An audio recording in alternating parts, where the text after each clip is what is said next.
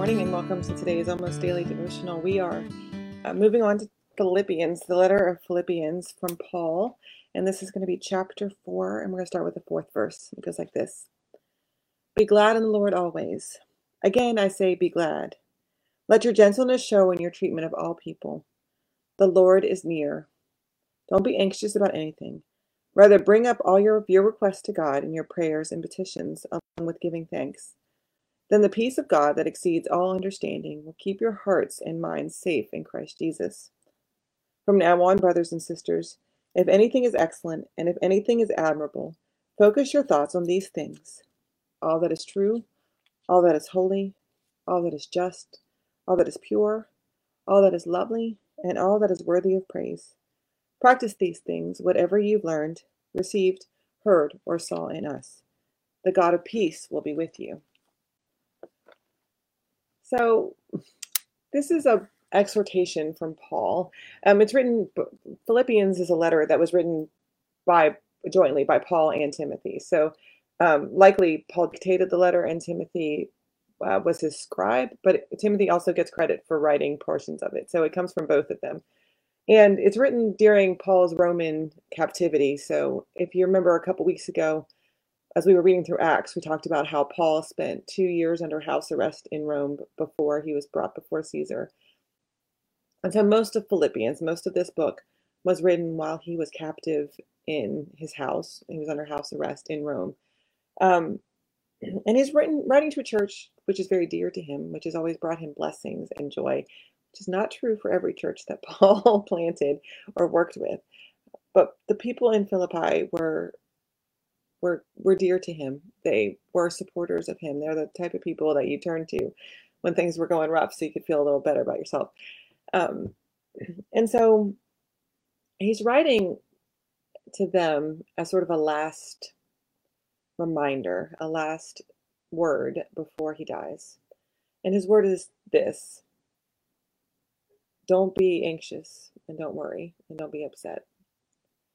Now, that is an easier said than done proposition, and I'm not entirely sure it's good advice.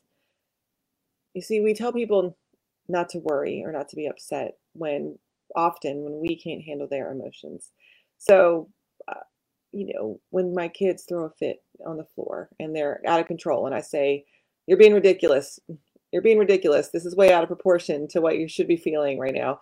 But to them, it's really, really hurtful, whatever just happened.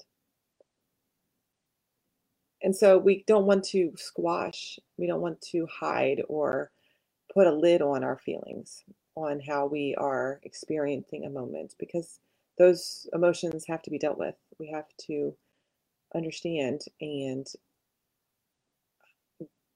cope with the feelings that those experiences of trauma, those experiences of worry, those experiences of anxiety bring to us because just ignoring it or just trying to pretend like our anxiety doesn't exist or our grief doesn't exist prolongs the depth of that experience.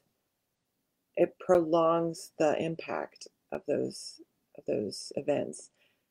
And so it's not great advice from paul emotionally or psychologically or socially to you know pretend like you're happy all the time which is how we understand this verse.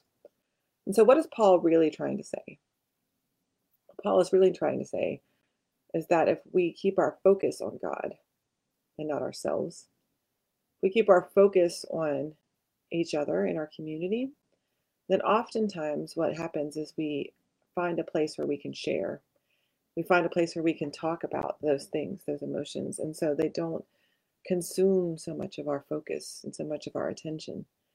When we find a place where we can be open and honest about our anxieties and our worries and our fears and our grief, then we can give them over to God.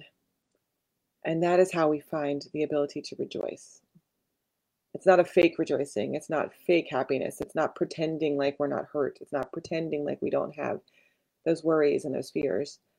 It's about giving those fears over to God so that God can rep- fill us back up. So it depends on a lot on where we're focusing and where we turn our eyes in those moments. And do we try to fix it ourselves or hide it so that others can't carry some of our burden. God asks us to share.